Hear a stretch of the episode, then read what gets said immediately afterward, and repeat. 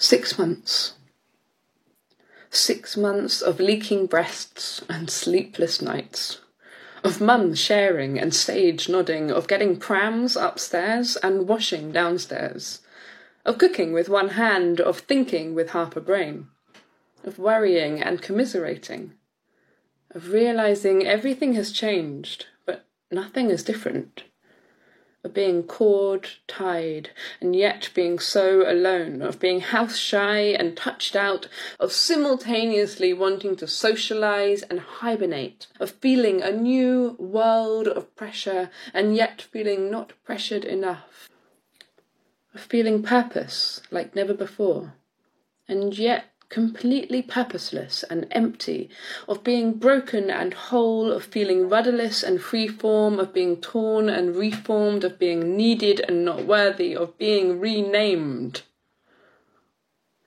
of having the hardest job and the easiest.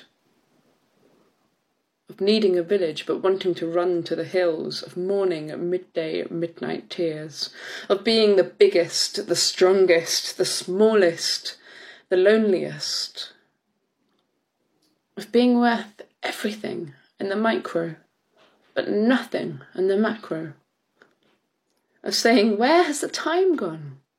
and repeating, This too shall pass, this too shall pass. Of having a new body, new brain, being told I'm superhuman yet being treated like a fool, of taking up too much space and being invisible stepping into the unknown newness of a role as old as time, of new eyes and old eyes, of being just me and being all of us. It's been six months of learning, of learning, of love,